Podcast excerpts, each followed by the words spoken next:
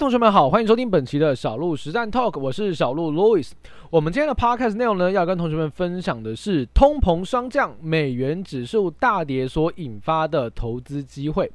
基本上，我们在本周可以发现哦，呃，最重要的经济数据，包含像是美国的消费者物价指数，或者是美国的生产者物价指数，在本周都公布了最新一期的数据。而这个数据基本上，我想同学们都非常的清楚，通货膨胀是这一两年以来市场上非常大的敌人。所以，通货膨胀到底有没有下滑，其实对于股市也好，对于汇市也好，都是一个非常重大的影响，也是全球的投资者非常高度关注的经济数据。那在本周数据公布出来双这样的结果之后呢，其实引发了市场对于美元的一个展望，逐步的转向更加悲观的一个境地。那为什么会发生这样的事情呢？市场目前的目光已经慢慢的淡化到通货膨胀了吗？接下来市场的焦点到底应该转移到哪个地方去？会在今天的 podcast 内容来跟同学们做详细的分享喽。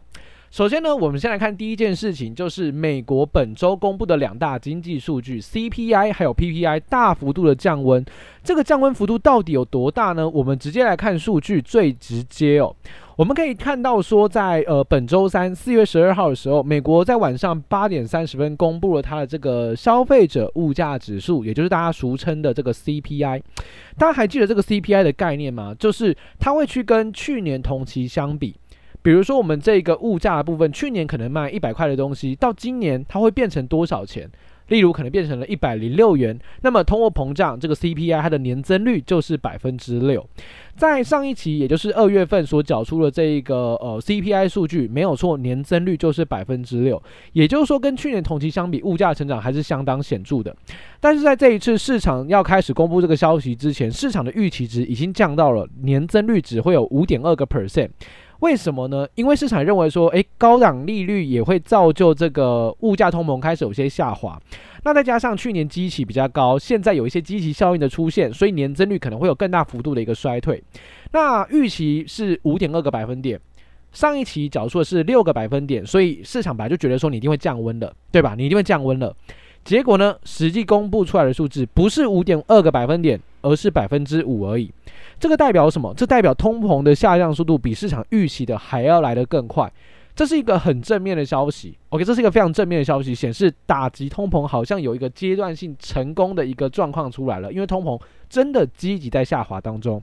可是呢，公布完这个数据之后，马上又公布另外一个让市场又再度有点小担忧的数据，就是核心的 CPI 的年率。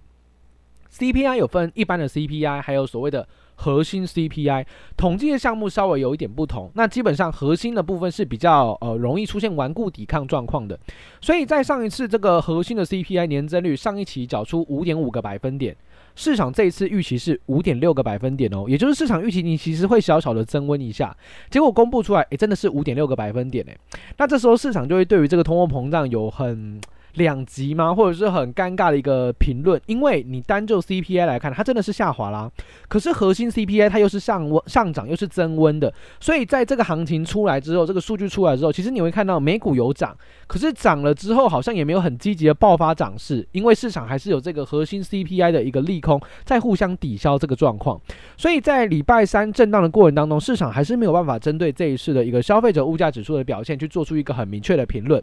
而时序就来到了礼拜拜四，礼拜四，美国也公布了一个呃生产者物价指数的数据哦。上一期公布的数据是四点九个百分点的年增率，而市场这次预期大概只会有百分之三，也就是预期你会大幅降温。结果公布出来的数据只有二点七个百分点，哇，这个降温的幅度真的很惊人哦。上一期才还有四点九。这一期只剩二点七了，所以降温的幅度非常的巨大，就让市场更加确信，诶，对，诶，虽然核心 CPI 好像有点抵抗，但实际上从生产者的角度，或者是你从消费者一般的 CPI 角度来看，其实都还是有显著降温的。所以这也就造就了礼拜三、礼拜四这两个数据公布出来之后，市场就慢慢发现通膨的打击真的成功了。那通膨的打击成功了，或者是有一个初步性的一个成功，那就引发市场在担心什么？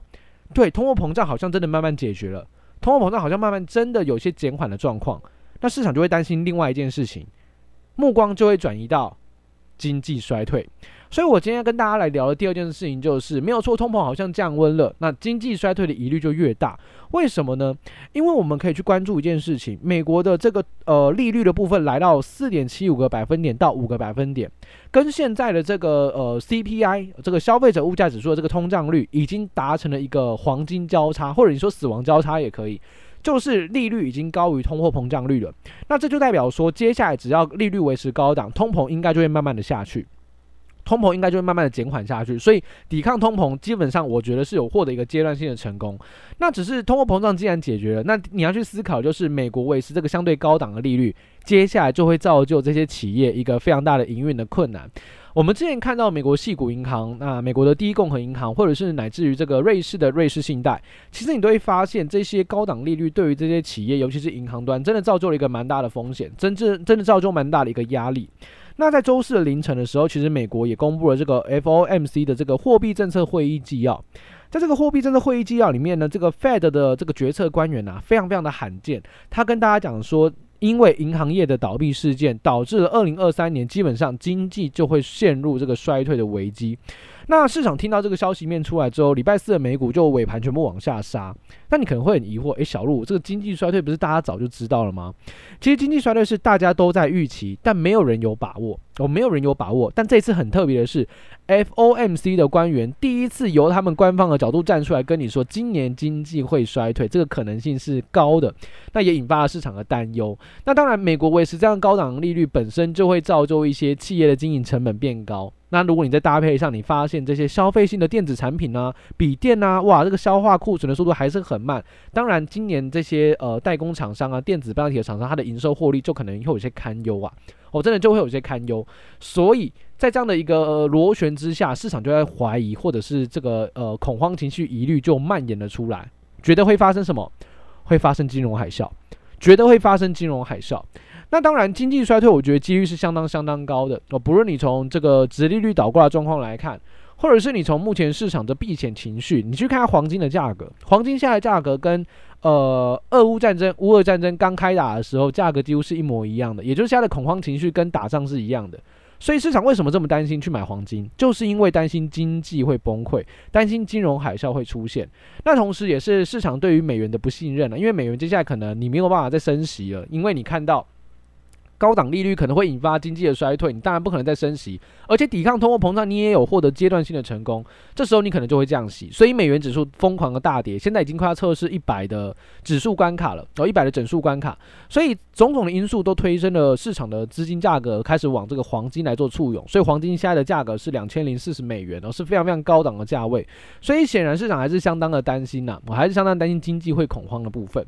那最后一点是要跟大家聊说，那现在就是很尴尬的局，就是在这边哦，就是经济会衰退，我觉得几率很高，诶，但股市也还在涨，诶，那到底应该怎么办呢？